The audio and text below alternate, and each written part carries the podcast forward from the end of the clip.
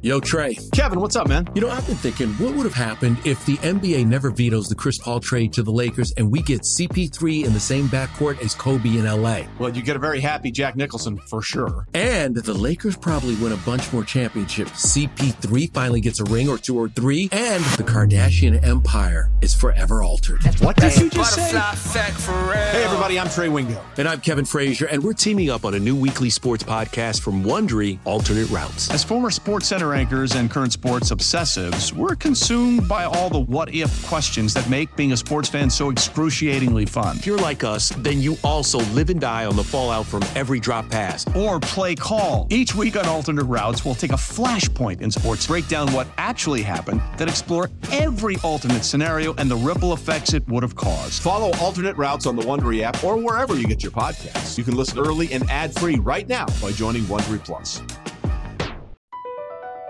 BP added more than $70 billion to the U.S. economy in 2022 by making investments from coast to coast. Investments like building charging hubs for fleets of electric buses in California and starting up new infrastructure in the Gulf of Mexico. It's and, not or. See what doing both means for energy nationwide at bp.com slash investing in America. All things, all things KC, for everything Chiefs. It's always game. It's always game day in Kansas City. Now here's your host Kayla Knierim and Cody Tapp. Hey there, everybody, and welcome to It's Always Game Day in Kansas City. Thank you for joining us. Make sure you subscribe, rate, and review wherever you get your podcast. I am your host, Kayla Knierim. Joining me is my co host, Cody Tapp, and our producer, Nick Schwerdt. We are coming to you live after that thrilling Chiefs win in Los Angeles. Chiefs 30, Chargers 27, down to the wire, a nail biter, just like we predicted. Guys, our initial reaction is what? I mean, first, these Sunday night games are so hard to sleep after. You get you all So lamped hard. up, and the Chiefs are scoring late, and then you're like, well, I, I guess I kind of want to see what they say on social media. And then Andy's out here saying, well, they gave us a minute and 45 seconds. We did it in 13 once. So you're like, I like that comment. That's fun. And then you just start scrolling through all of the stats that slowly build up, and you're like, yeah, that's right. 25 straight games in November and December, 14 straight road wins in the division. But it's, I mean, the instant reactions as it always is. The Chiefs own the AFC West, and I feel very good. I felt good going into that game that they'd find a way to win it. I was a little bit nervous after that touchdown late, but they gave Mahomes enough time, and he still went out and had his MVP moment. But you say his MVP moment as if this isn't like the seventh time he's Right. an MVP moment this year. Every moment feels like an MVP moment for him. Sure, but once you become the favorite, and then you go down in a minute and a half and score a touchdown and stick it up your rival's ass in particular in a big divisional game to seal the AFC West, then you won the MVP. Like it's over. Patrick Mahomes won the MVP last night. I understand things change in the MVP race a little bit, but after week 10 or 11, not as much, right? Those conversations we talk about is like when Russell Wilson front runs it through week 4. Once we're heading into week 12, eh, and Mahomes is leading the NFL in passing yardage, leading the NFL in passing touchdowns, having one of his greatest seasons ever after the wide receiver who's on pace for 2,000 yards leaves his camp, and they have the number one record in the AFC and one of the best records in the NFL. It's like he just won it last night. Just like, well, this feels very good. It's But- over now. But you know what, Cody? It's he, he's gonna do this another time or two before the season. Yeah. ends. We keep thinking that, like, we keep getting these moments where you're like, "Well, this is this is about as good as it gets," and then seven days later, he goes and does it again, and then seven days after that, he does it again. So I'm not to sit here and believe that like that was the moment that we'll look back on because I'm assuming next week against the Rams when he has 428 yards and four touchdowns, we're gonna be like, "Oh yeah, remember last week how we said that was the best moment. Well, he did it again because this is the season that he's having where it, we, we keep wondering, like, it doesn't look quite the same, does it, without Tyreek Hill? Like, the explosive plays aren't there yet. Here we are 28 touchdowns, seven interceptions. He is pacing the NFL in every major statistical category, and he is looking like he's having the best season of his career. None of it really makes any sense. And that's why we keep tuning in on Sunday. And that's why everybody else does too. You, you mentioned the HBO reference last week or a couple weeks ago, Cody. Yeah. Like another All banger. hits. Another banger. And guess what? Absolutely. Everybody else, like, what do you think Scott Van Pelt was leading off with ESPN 1130 right after the game ended? Chiefs, Chargers, just like everybody else around the league is going to be doing today. Mahomes was six of seven for 98 yards and two touchdowns in the fourth. And I think some of the maybe the the deeper conversation later in this week is you remember there was a time probably that we would all sit around and discuss the fact that we thought, okay, Mahomes has probably had his best statistical season. But let's talk about his best season. No, he might have his best statistical season again this year. He's on pace that 5,050 he got in a 16 game season. It's 17 games, and he's just going to go ahead and blow the 5,000 out of the water, apparently, and take it to 5,500 while still pacing for the 50 touchdowns. In that year, he had 50 touchdowns. He threw 12 picks in a 16 game season. And he's on pace for 11 in a 17. So it's just like, nope, he might still just, I, guess he might just have a bunch of 5,000 yard, 50 touchdown season in his career because we're doing it again. Kayla, I was going to say you were at the game last, or you were at the game, obviously. Yes. We saw you on the sideline, looked very fancy. We make fun of each other on our other show for this. You you were all the way on the sideline, not just in a suite. You were sitting at the best I- spot you could be. Yes. Well, I'll be honest here. Uh, as of noon on Sunday, I didn't have a ticket yet. So all week I was working it. Um, some good friends of mine have a friend that works for the team. And so around noon, he's like, Hey, I got two tickets, two passes. You just need to buy like a cheap ticket and then I'll let you use the the field pass with me. And I'm like, done. So wasn't expecting that at all. Um, and it was an, incredible. Standing next to Henry Winkler, saw Jackson Mahomes, Randy Mahomes. What's her last name Mahomes? I don't know. Um, so fun. Saw the whole gang, team warm-ups. It was a time, guys. Uh, although I do have a confession. Should this Which be is? confession time? Yeah, I think so. Well, I told you the story how last year in the same game I left after the third quarter. Yes. Kayla, not again. this time it was like mid fourth Oh, that's worse somehow. because okay, the people I came with actually left very early. Again, when you come with a three year old, when they hit their limit, you got to go. So they left. I stayed, but then my other ride, thank you, Arash Markazi, uh, was leaving in in the fourth quarter. So I was like, I've got to get home to record a podcast. I don't want to get stuck in an Uber line. I'll leave with you. So I was watching the game on my phone as we were driving back. By the time we got to my car in the Target parking lot, we had just scored the winning touchdown. I was screaming my head off, but I thought maybe I have to leave these games for them to win. they did win both so of I'm them. doing the team a favor by doing this. One of these days, you're going to see an incredible Chiefs win in person, Kayla. It's going to be magical. I hate myself a little. I do. We're going to give you Uh, credit though. yeah, little Mahomes did you know- great. Little did you know we were going to be up till two in the morning recording this anyway. So you could have taken your sweet time getting out of there. I guess I could have in hindsight, but well, neither here nor there. This was the most fun game of the year, wasn't it?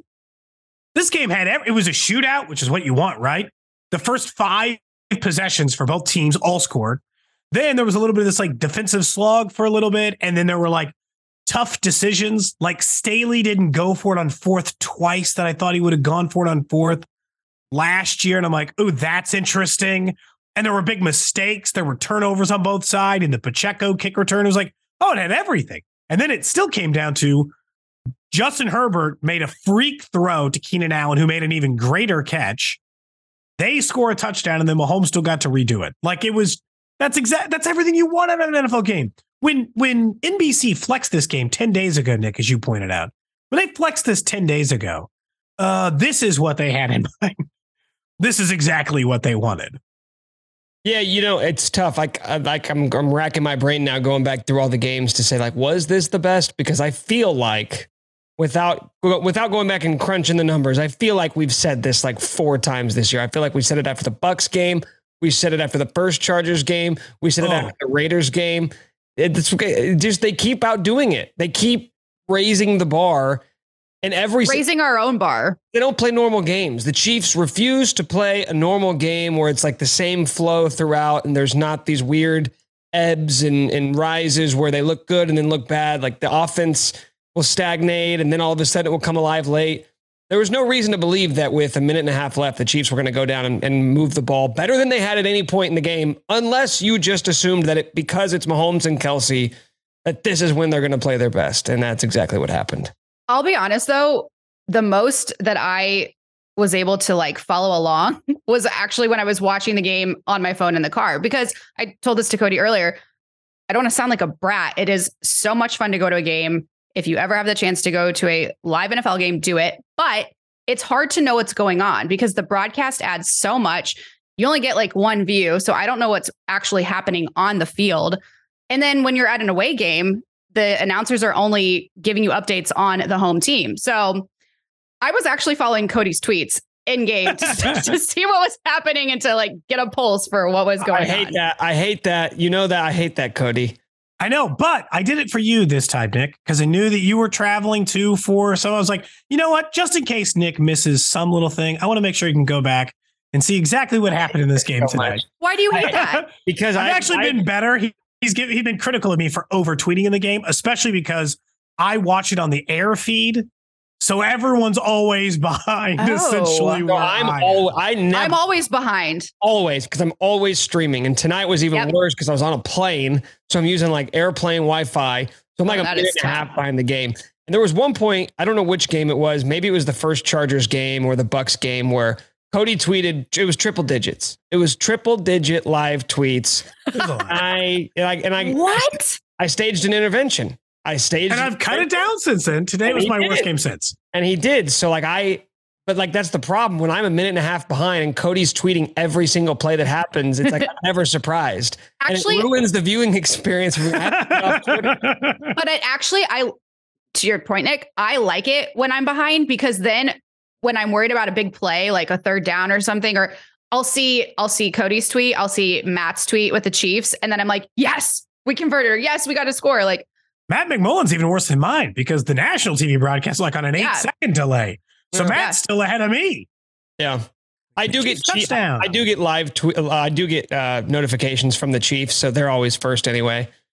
I try to like swipe them up on my phone before I can actually read what they say. Or you see the mm-hmm. CUC and even. I assume um, that you got a few of those for Kelce tonight. Seems plausible. Yeah, uh, quite a few. It, Kayla, how many of his touchdowns did he have before you left? I was literally leaving at, right at the second touchdown. I okay. saw the second touchdown and then left. Hat trick, big game from 87 tonight, as I said he would have in Friday's I, podcast. I will give you credit. You did say we all we all chose our you know, our, our MVPs, we did our predictions. We all thought I said Trent McDuffie would have a game sealing interception. I was wrong. It was Nick Bolton. Should have chosen a different defensive defensive player. Um, but I, you know, look, we could do the normal thing we do on this podcast or any podcast. We could just gush about Travis Kelce. And Nick can make fun of me because I'll say he'll never age and he's, you know, like a robot sent from the future and he's going to be 40 years old, still having a thousand yard season. But like I've made my point pretty clear in that. Or last year when I told you I no longer think that we should ever call him a tight end anymore. I think it's a disservice. I think we should just call him a wide receiver like everyone else because the rest of the tight ends can all have their own little party and do their thing. He is a wide receiver for all purposes in this. But the thing that stood out to me tonight was because of everyone else he was throwing to, just as long as Patrick Mahomes has Travis, Travis Kelce, I'm not worried. I'm good. Just as long as he has that guy, I don't care. He was throwing to Skyy Moore, who had like 108 yards on the season. Justin Watson, who was like the seventh wide receiver on Tampa Bay last year. MVS, who was a non factor in this game and the best wide receiver on the field, mind you. He was throwing to Noah Gray and whoever else, right? It was a bunch of players whose name you didn't know 18 months ago, and he won a divisional road game against a quarterback who is playing well. Like, just as long as he's got Kelce, the rest of this doesn't matter. Yeah, I mean, Kelce has had 10 targets tonight. And you saw, they even mentioned this on the broadcast, that the only time the Chargers had had success, and really the only time any team has ever had success slowing Travis Kelce down is when you have Derwin James, and only one team has him. Right? He is, if you could create a player in a lab to defend Travis Kelce. it would be Derwin James. Derwin James was on Travis Kelce in that fourth quarter touchdown. You know, Two touchdowns today. because He what scored on Derwin. because the problem is uh, Mahomes threw the ball 34 times. You first off, you can't just put a guy on him for a whole game. I mean, teams don't do that. Not with safeties, not with tight ends. The way that they move him around the field, like unless you just have the perfect defensive game plan, there is you're not going to have Derwin James on Travis Kelce for 34 snaps. And even if you do, it's such a tough ask to say play perfect defense for 34 snaps. Because if you play it for 30 snaps, that's great. But those four where he gets separation, guess what? Mahomes is looking his way because Mahomes is looking his way on every single drop back.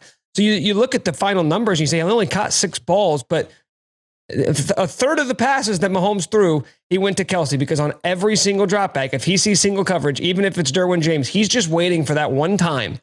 And that's what happened on that last play of the game. It was, I think, Christian Watson coming on the crosser from the left and Mahomes from the right. Safeties got just for a split second. They were like, whoa, whoa, whoa. And that's all it took for Kelce to get the separation and score. Well, and, Really quick, he averaged 19.2 yards per reception tonight.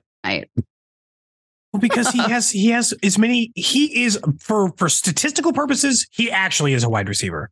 Nobody has more receiving yardage over the last five years in the NFL besides Travis Kelce. Not any tight end, any receiver.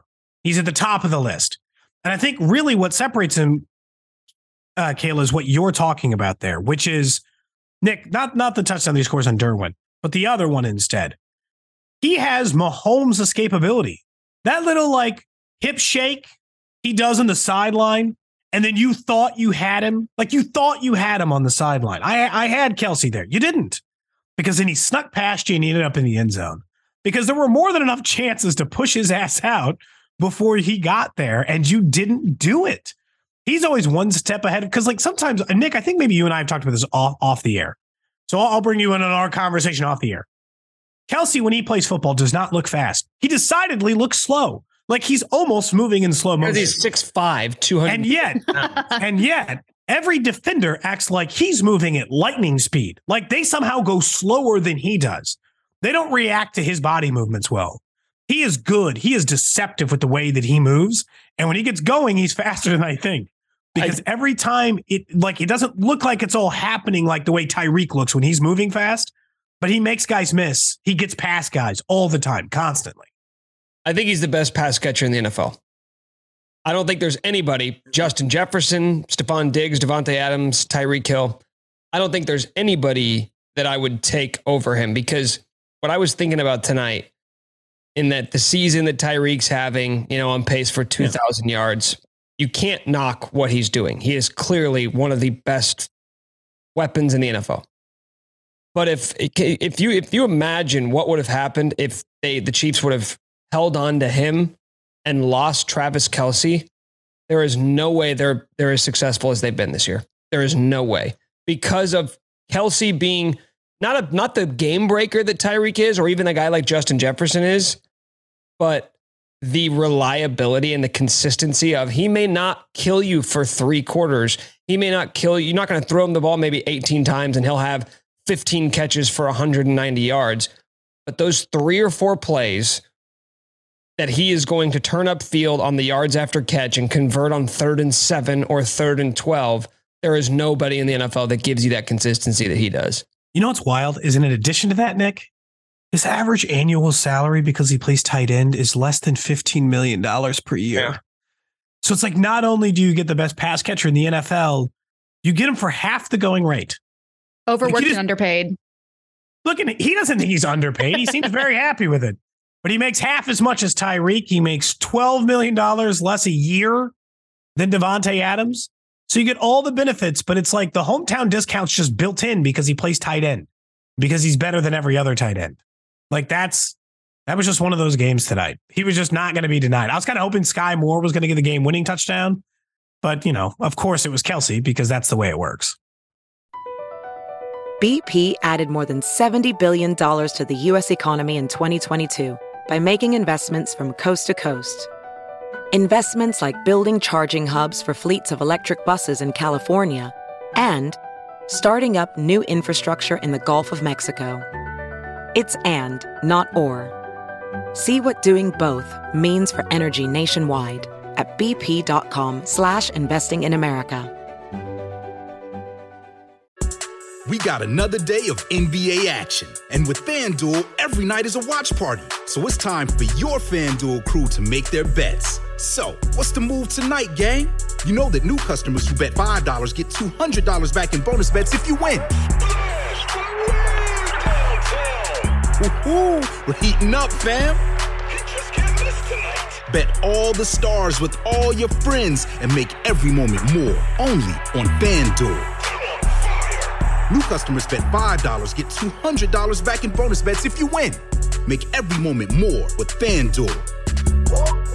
It goes down in the DM. It go down. It go down in the DM. 21 plus and present in Virginia. First online real money wager only. $10 first deposit required. Bonus issued is non-withdrawable bonus vest that expires seven days after receipt. See full terms at fanduel.com slash sportsbook. Gambling problem? Call 1-800-GAMBLER. We are so blessed. Well, Cody, speaking of Skyy, hello, Skyy Moore. Welcome to the Kansas City Chiefs. Had the biggest game of his career, five receptions on six targets for 63 yards. Hello, our guy came alive tonight. I three third down catches. Guy Moore lives. I had, um, I think on this podcast, I had officially killed his season. I said RIP. Skyy Moore's 2022. It was fun. Um, we'll see you next year. Good luck. That was with the emergence of Kadarius Toney, who of course left this game injured due to SoFi's terrible, I assume, field conditions. Again, Kayla, you were on the field, so we'll get an update on that in a minute. Yeah. Um, but I look, Skyy Moore sh- showcased some of the skills of why you drafted him. Specifically, probably when he left Derwin James, the same guy, the aforementioned Derwin James, broke his ankle a little bit and made a nice little double move to get a third down and eight reception that they desperately needed. To me, I'm not like thinking this is going to be the new Skyy Moore. He obviously got the benefit of the targets because so many guys were gone, including Kadarius Toney and Juju Smith Schuster and Mecole Hardman. But he does have skill. That is a new development. Because the only thing we had said before is he had skill on paper, not skill on the field, because he only had 100 yards. This was the first time I actually watched him do something. He was effective in essentially every single one of his targets. As you mentioned, just six targets, five catches, three of which were for third down catches. Two of them were in big moments. So to me, that is clearly the most promise he's shown and a, a welcome sight. Yeah, and it and it wasn't just that Mahomes was looking his way or he had a bad matchup, like he was picking on a really bad cornerback for the Chargers. Like he looked really impressive doing it. Yeah. That was the first time where I felt like, with the exception of maybe there was one play, it, it was early in the season. It may have been the Raiders game where he had a a nice catch on the sideline and he showcased like some some wiggle and made a guy miss. And you say, okay, that's why you drafted him because he looks like a legit weapon. Tonight he looked like a legit weapon. Yeah. He was he was very crisp in his route running and he just looked like a pro. He didn't look like a rookie. And I don't know if that's because all of a sudden something's starting to click with him or if it's just opportunity. Because it, there he hasn't played enough to the point. I mean, you can talk about the punt returns and the kick returns all you want. He hasn't played enough to really make a definitive answer on, hey, this guy doesn't have it. He doesn't look ready. We've just been sort of going off the fact that he hasn't been getting the opportunity and trying to draw conclusions based off that. After Sunday night, though, he looked like a guy who belongs. He looked like a guy who I want to see more of. And I don't know exactly who he's going to play over because right now it seems like every other week it's a new guy who we're sort of praising. It's Juju, it's MVS, it's it's Justin Watson, it's Kadarius Toney now. Mecole Hardman's had his moments. So I don't know what you do with him from here. But that was the first time where we could all sort of collectively look at this guy and say, well, he can play. I don't know if he's going to do it every week, and I don't know what his role is going to be, but this looks like a guy who belongs and who you can sort of use to to beat teams across the course of the season. Because that's a, I know that the numbers haven't been good for the Chargers defense, but they have some talented players in the secondary, and Skyy Moore was able to get his own. They're much better in pass defense than run defense. That was known going into it. So, I mean, it was always going to be a little bit more work. And again, one of those plays he beat Derwin James on. Like he beat, he beat the guy, right? The the the one you have to beat. And that was on the third and eight. So like it wasn't just a nothing moment. It eventually led to a scoring drive for the Chiefs that they were able to complete that. Did he stand out more than others? No. He had the same yardage pretty much as Justin Watson, had similar yardage to Jody Fortson. Like these are the kind of guys that, you know, we don't think have big, huge roles in the offense planned this year, next year, ever. Right? They have roles, they have their parts, but we like that sounds like a negative, but we hadn't even seen that for Skyy Moore. The conversation of the last couple of weeks is he has no place. He is a he is a person without a home. They don't even have like a couple of like because Toney showed up and they had a role for him. Toney showed up and they're like, all right, here are the five, six, seven plays we like. We're going to use you in those. We're going to get you the ball in those situations, and we're good. And with Skyy, they were never even making an effort. I think part of what happened here, Nick, is the place they don't put him in these games because of the competition is the slot. And then they put him in the slot today, and that's a good spot for him. I think what's running into is the opportunities he's been given snap wise are all on the outside. And that's not a strength. The outside requires more crisp route running, more beating your guy in man every time. And in the slot, there's movement and flexibility and matchups and you get to kind of work the whole part of the field. And I think because of those injuries to Toney and Mecole, he got more time there. And you see MVS on the outside, quiet, right? Not as much. It's not those guys did, but I think once they moved him inside, there was there was more for Skyy Moore to do. I have two follow-ups. Did any of us have Skyy on our bingo cards last week as to who will step up in the wide No. receiver role? None No, of us picked no, him. No. Secondly, do we feel bad about being so critical of him after what we saw tonight? I mean, he had Or 100 did it yards just- coming in. Yeah.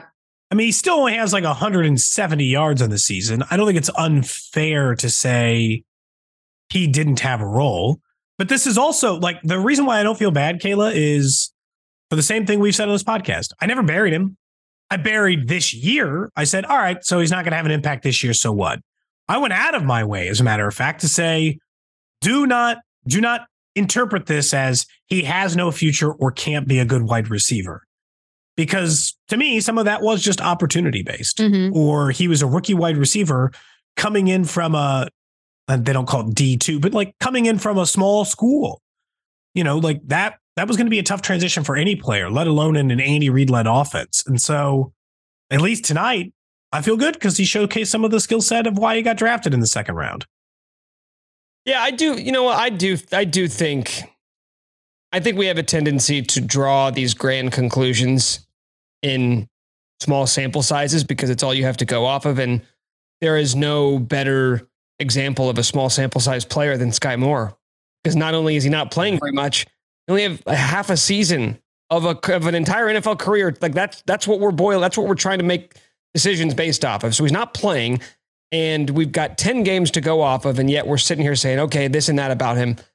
Some of it does seem a little bit silly, especially for a team that expects to compete for a Super Bowl, which tells you like they're not going to wait on you to develop. If you're not ready right now, they're going to move on with the guys who are ready. And then a year from now, two years from now, whenever if it feels like you're ready, then they're going to put you in there. But he's in a weird situation where he's not really being allowed to play through his mistakes, which is understandable for a team that knows like every single game matters.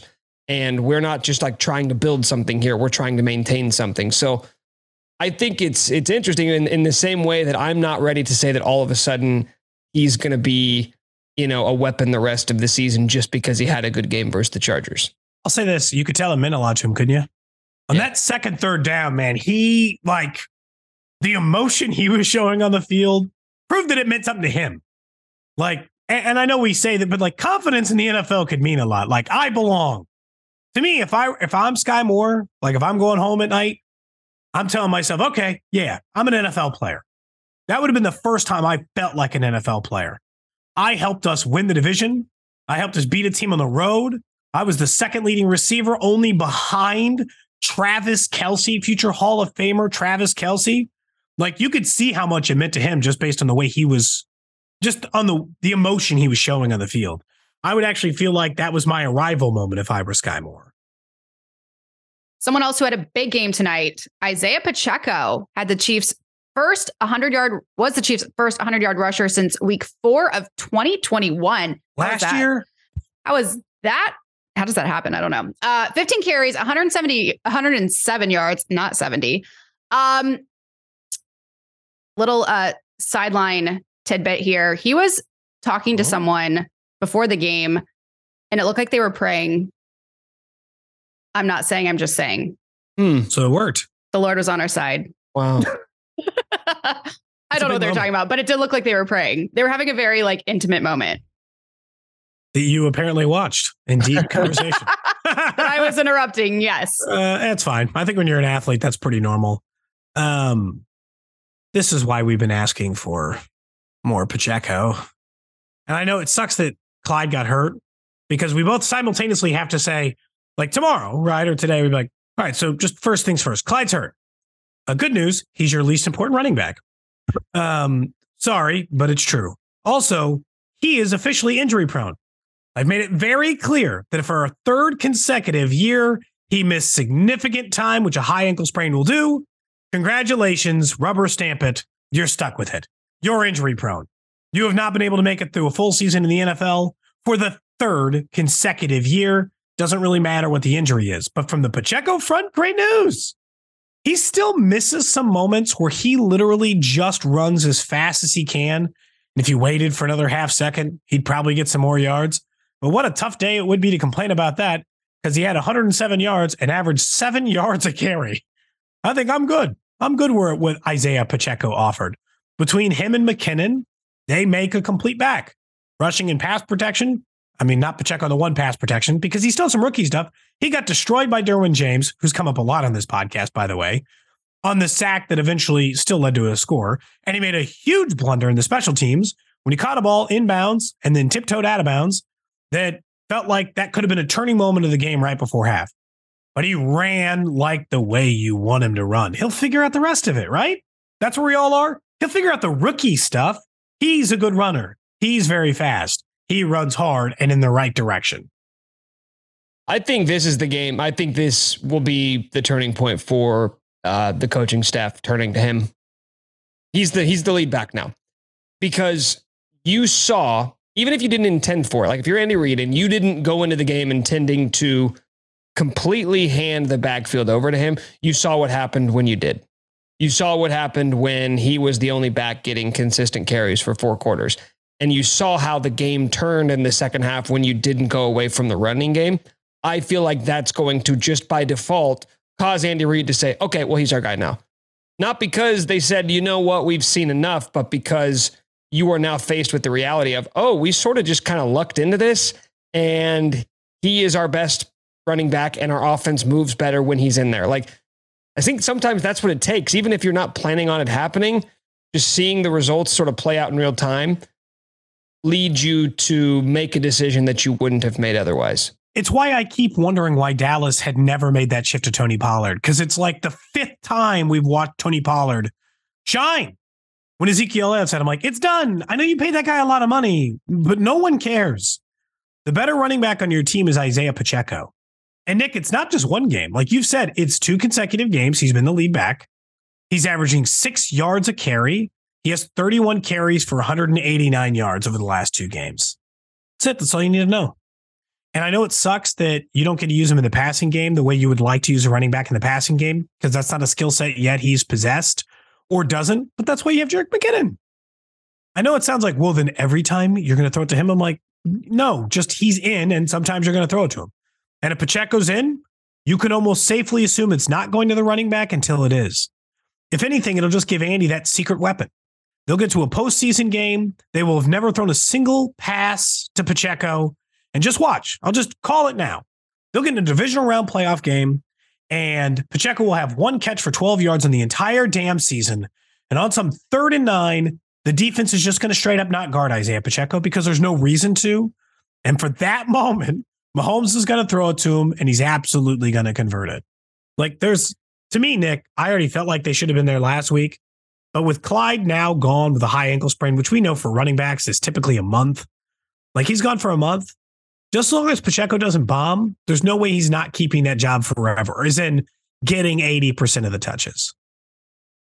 I had a Pacheco tweet that was borderline dad joke that I deleted because I didn't like the emoji I used. And then the game had progressed and the moment was gone. But it said more like Pacheco. Oh, Mm. That's major Oh. dad joke. That's definitely a dad joke. I thought it really would have hit. By the way, What was the emoji you didn't like? Uh, I think I used a fire emoji, but then I wanted to use the like the eyes looking to the side emoji instead.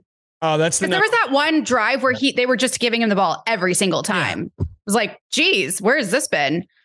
Um, I just turned to just using clips of Henry Winkler from Barry and Arrested Development. I was like, you know what? I'm just going to use gifs of him from those two shows. he was Not even taking happy. pictures with everybody, and I'm so mad at myself for not asking for a picture because he would have said yes. He course was he so would've. nice. Why didn't you get a picture with the Fonz? I don't know. I will regret it forever. Nick would have gotten a picture with the Fonz. Yeah, that's you're never gonna have that opportunity again. Ah, well, maybe I will. He's a huge Chiefs fan now, so he'll probably be at more games. Yeah, now that the floodgates have opened, Henry He'll be- Winkler is like he is like the new mascot. If they ever get rid of KC Wolf, they'll replace him with Henry Winkler. Honestly, I think we should start a petition now because I like that. Look, Casey uh, I wouldn't want guy. Henry to bang his head against the goalpost, though. why are why are we sticking with the wolf? It has no connection to anything other than they just decided it. And people like the way he like wiggles his belly. But that's it. That's all it's got going. Other than that, I think we can admit here on this show, it's a mediocre mascot. And they should just switch to Henry Winkler instead. He's a Or better mascot. Okay. Also, side note, can you guys help a girl out? I need to build up my Chiefs following. I have lots of Kings people following me. Okay. My Chiefs tweets don't get a lot of traction, and it bothers me. Okay. Yes. Y'all could follow me and like my Chiefs tweets. That'd be great. Um, just The as long as Twitter's there. still, just as long as Twitter's still around in like a week, Kayla, Nick, and I will help you out. Okay. Thank Yeah. you so much. I really appreciate it. I'll hit you with like just just tell me which one you want me to retweet, and we'll start there. Just be like, hey, retweet this one, and you're like, okay, sure, you got Need to boost the following. Cody's tweets get like so many likes a tweet. I'm very jealous. Cody's a Is it- volume shooter though. Cody's like he's J.R. Smith. You know, he might he might throw up 30, 40 and he may go 10 for 30, but on one of those, right, it's gonna be really impressive. yeah, that's that's pretty much tonight. I have a bunch of tweets with like 30 likes, and then like two with 2,000 likes because I put up a lot of shots, Nick. Yeah. But sometimes Okay. you get them all. You know, Klay Thompson went 10 of 13 from three. Occasionally, you know, they just keep going in. Tweet more. Got it. All right. Enough about our social media. Guys, let's move on to game balls. Who are we giving our game balls to this week? Night racing is back at Richmond Raceway. This spring, top NASCAR drivers like Ryan Blaney, Chase Elliott, Bubba Wallace, Ross Chastain, and Virginia's own Denny Hamlin will battle under the bright lights. And this historic track also offers a rocking infield experience with unparalleled access to your favorite drivers and one of the best tailgate scenes around. For a weekend of friends, family, and amazing short track action, head to Richmond Raceway, March 29th through 31st. Get tickets now at richmondraceway.com. The NFL regular season is wrapping up, but there's still time to get in on the action with FanDuel, America's number one sports book. Right now, new customers get $150 in bonus bets guaranteed when you place a $5 bet. That's 150 bucks in bonus bets, win or lose. The app is so easy to use, and there are so many different ways to bet, like live same game parlays, find bets in the new Explore tab, make a parlay in the Parlay Hub, the best way to find popular parlays, and more. So visit fanduel.com slash sportsfan and make your first bet a layup. FanDuel, official partner of the NFL. Must be 21 plus and present in Virginia. First online real money wager only. $10 first deposit required. Bonus issued as non withdrawable bonus bets that expire seven days after receipt. Restrictions apply. See terms at sportsbook.fanduel.com. Gambling problem? Call 1 800 Gambler. Ah. okay, so I'm going to take Kelce Mahomes out of it for just a minute because I'm assuming somebody else is going to say it. So I feel like I should. Can I can I cut you off? Can I cut Yes. you guys off? Because I'm afraid if I don't say it first, Oh, I know we're all thinking the same name. And if I don't say it, then you guys will steal it from me. So I want to be the one to say Is it the person I stole from you last week? Yes, I mean, no, no, it's not. It's obviously, I mean, I don't even need to go through with the fanfare here. We all know who it is. It's Jody Fortson, right? Jody Fortson, um, biggest catch of his career. He finished Yes. game, two receptions, 51 yards. I mean, an, an abs- I mean, the best connection of the night was Jody on the wheel route. Patrick Mahomes just drops it in a bucket, and Jody just sticks his hands out, boom, sets up a, a touchdown from Travis Kelce. I loved what the Chiefs did without Juju Smith Schuster. You lose Kadarius Toney. You didn't have Mecole Hardman. So what did the Chiefs do? They just put three tight ends on the field all night long. I love the versatility of this offense. Jody's always been a red zone guy. He's always been like a one yard, two yard touchdown Yeah. reception guy. But now using him as a vertical threat, just changing this all- every single week, it's something different. The Chiefs are giving you different looks. There's no way any team ever, Chargers included, are going to be like, you know, we gotta we gotta watch out for the Jody Fortson wheel route because the Chiefs love going to that on the 40 yard line on third down. But of course, it's something new every week. Hashtag Fort season. And then Um, holidays, so we're like thinking about Christmas season, you know, Thanksgiving. No, it's Fort season from now until the end of time. Uh, More Kevin- inside info um, from sideline reporter Kayla. The same guy that Pacheco prayed with also prayed with Jody Fortson. I was standing right next to him. Guys, something I don't You know. gotta tell us that we could have been live betting this stuff. Fine intervention. I would. I, I like to think that I'm okay at radio, but a, a really good writer, Nick, who I know you also like, Kevin Clark, described that Mahomes throw perfectly like two weeks ago. And I thought you would appreciate the exact phrasing of it because that's what happened on the Jody Fortson catch. His tweet from two weeks ago said, My favorite Mahomes throws are the ones when he gives the receiver no other option but to catch it. If they were even thinking about screwing up, they can't because the ball's momentum made them fall and the play is over and the ball is on their stomach. Sorry, Bub, completed pass, move on. it's, it's like he threw that ball and it was just like Jody Fortson's like, oh, there's a ball here. Ah, I, I I'll catch it. That sounds cool. I'm not even by an end zone. Like even like even he seemed like confused that the ball was there. Because I'll bet that normally he's not thrown to there, but it doesn't matter. I'll still avoid the obvious, which I think could be Chris Jones or Kelce or Mahomes, and we can have our conversation about those in a minute. I'm going to give it to the other guys. The group of UPS driving wide receivers that Mahomes completed passes to tonight outside of Travis Kelce. I understand Skyy Moore was a second round pick, but come on. Come on. This was like when we made fun of the teams. For anybody who's been a regular listener to this podcast, we made fun of the Tennessee Titans wide receivers. That's what happened tonight. His leading wide receivers outside of Travis Kelce were Justin Watson, Skyy Moore, Jody Fortson, Marquez Valdes-Scantling, Noah Gray, and Jerick McKinnon. That's it, man. He completed passes. He finished the game with 329 yards and three touchdowns and had Kelce and a bunch of dudes. Just a bunch of end of the thing. Now, look, they proved that they're deep at wide receiver. But I mean, those are guys, man. That's Tom Brady stuff, right? Anytime Scotty Miller shows up on a roster for two weeks, you're like, the hell is this guy just catching like 80 yards?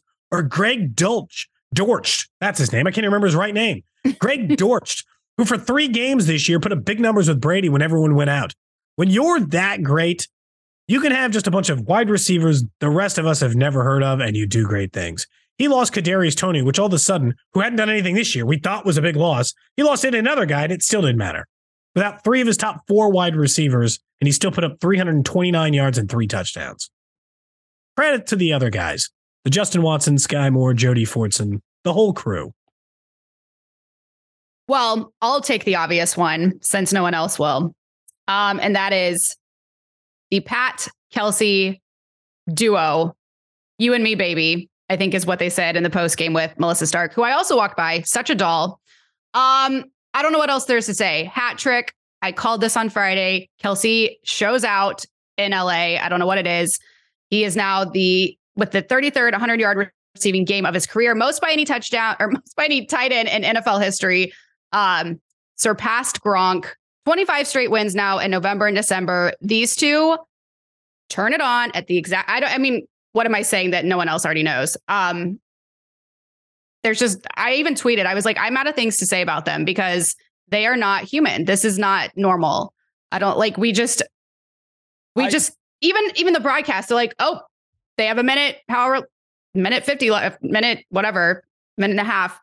They're going to win this thing. And sure enough, it's like, because why wouldn't we? But it's just ridiculous what they do game after game after game. I don't know. Uh, they get my game balls and they actually got the game balls tonight. So that would make sense. And then they're just like skipping around the field afterwards. Like that looked like a home game. The fans that stayed and were like cheering for them after, they were going up to the fans, throwing their game balls to the fans. It was a wild scene there at SoFi. Kayla, don't you think it would be more frustrating as a defense or like an opposing fan base to see Kelce do what he did than Mahomes? Because at this point, Mahomes, first off, he's a quarterback, and the great quarterbacks are just always going to get theirs and have success. But for the most part, like you can sort of, if you really want to, especially in a game like tonight, where you didn't have Juju, you didn't have Mecole, wide receivers, like you knew who the ball was going to. So you can sort of game plan around that. And the fact that we're now a decade into this and nobody really has an answer as to how to slow this guy down, a guy at a position, which by the way, teams can take, like every other tight end who's ever played the sport, teams can focus on them and take them out of the game. Yet Kelce hmm. just still puts up not just good numbers, like not, he let his impact be known. Like he dominates week after week, and he's what, 34 years old? And he is at 33 years old and he is having the best season of his career, one of the best tight end seasons of all time. That would be so Good. frustrating if I was an opposing team. Okay, we're gonna try to go down and and in this thing and uh finish out. Like, why wouldn't you? Of course, they know what the game plan is. It's gonna be Mahomes to Kelce, and they just continue to do that for that entire final drive, and the Chargers did nothing about it because Wild. they can't. Kayla, because they can't. Which leads us to like, we've got a couple minutes left in the show. We have done this podcast for three months now. So, a perfect time, Kayla, since you're new ish to sports radio, to do our very first Mount Rushmore. Oh, Where oh, snap. Come on, it's time. Nick, we, she's never done one this whole time. Mount Rushmore of what? Greatest pass catching quarterback duos of all time. Okay, I was actually going to ask Where, this question at the top of the show. So there okay. you go. Where are hmm. Mahomes and Kelce and the greatest pass catching and quarterbacks of all time? Because we know Montana and Rice. Like, where amongst the pantheon are Mahomes and Kelce? Do they make the Mount Rushmore in the top four? Do they make the top four of all time as of yeah. now? Yes. I don't care. I mean, Kelce's already he's the number one. He's he's the best tight end in NFL history. So I mean, you've got Brady Gronk. I know, but like even he's surpassed that, right? I would think so. Yeah.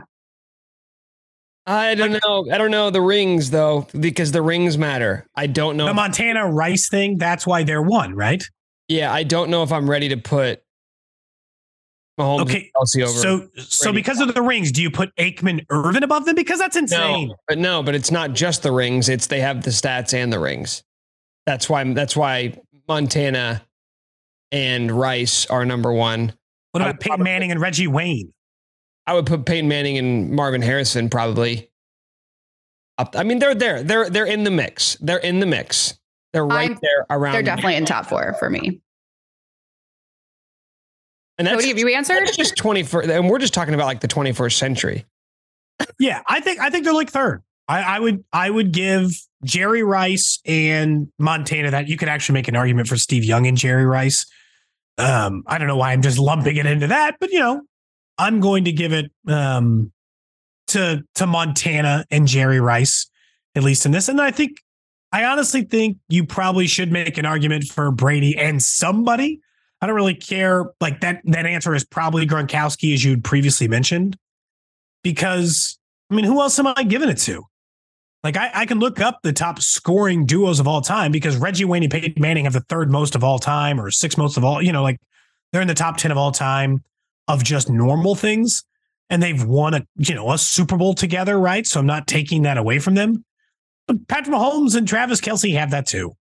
Like to me, it's probably Brady and Gronk, Rice in Montana, and then it's Kelce and Mahomes, or it's man, you know, it's Manning and Harrison, and then Mahomes, but they're on the Mount Rushmore. What's insane is that Gronk and Brady had 105 touchdowns together. That's a crazy just which is just absolutely stupid. So yeah, I'm, I'm I think they're probably right there around four, but that's the beauty of it is we're comparing them to duos who will never have a single connection ever again. And as of right now, it looks like they have no signs of slowing down in Kansas City. Well, we're going to end there. What a great night. We are going to be back with you all on Wednesday. Thank you for listening to It's Always Game Day in Kansas City. As always, don't forget to subscribe, rate, and review wherever you get your podcast. That is Cody Tapp. He is Nick Schwerdt. I'm Kayla Knierim. Have a great one, everyone.